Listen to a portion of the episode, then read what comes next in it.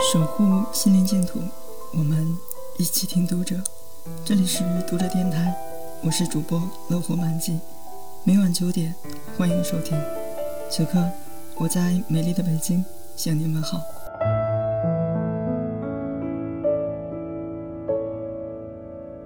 晚年的乔宇坚持让自己与名利场保持一定的距离，他把一天的时间划分为两段：上午闭门写作。谢绝来客来访，一旦投入写作，不接受任何电话。下午则接待访者，或者老朋友聊聊天、散散步、钓钓鱼。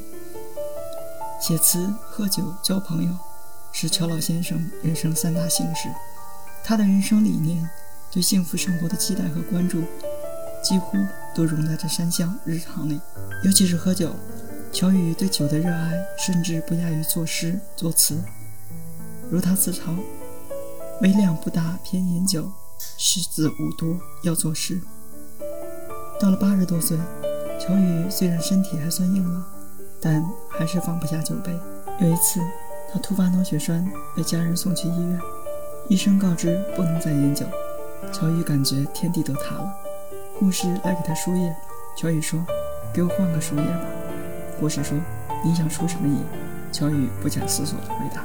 五粮液，耄耋之年的乔宇和而立之年的乔宇一样可爱，一样爱开玩笑，永远保持着那份自在随和。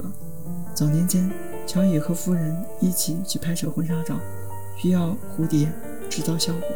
然而，很多蝴蝶围在夫人同席身旁，却无论如何都不靠近乔宇。乔宇对工作人员开玩笑：“你们知道蝴蝶为什么不喜欢我吗？”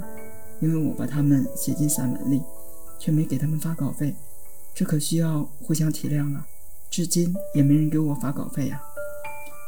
这些经历让人觉得乔宇是个幸福的人，丰富的人。即便经历过苦难和困顿，但他的视野和胸怀仍然是宽广的，永远在从生活中，在从生活中采撷闪光点。不论是在领奖台上，还是在病床上。他对生命的热爱是超越生命本身的。如果要从他对人的生命关怀中提炼出一句具有代表性的歌词，或许会是《美丽的苍穹》里那句：“每颗星星都是一颗伟大的心灵，大河永在，神州长存。”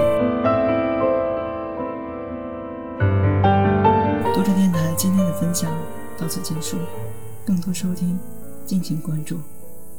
晚安。好吗？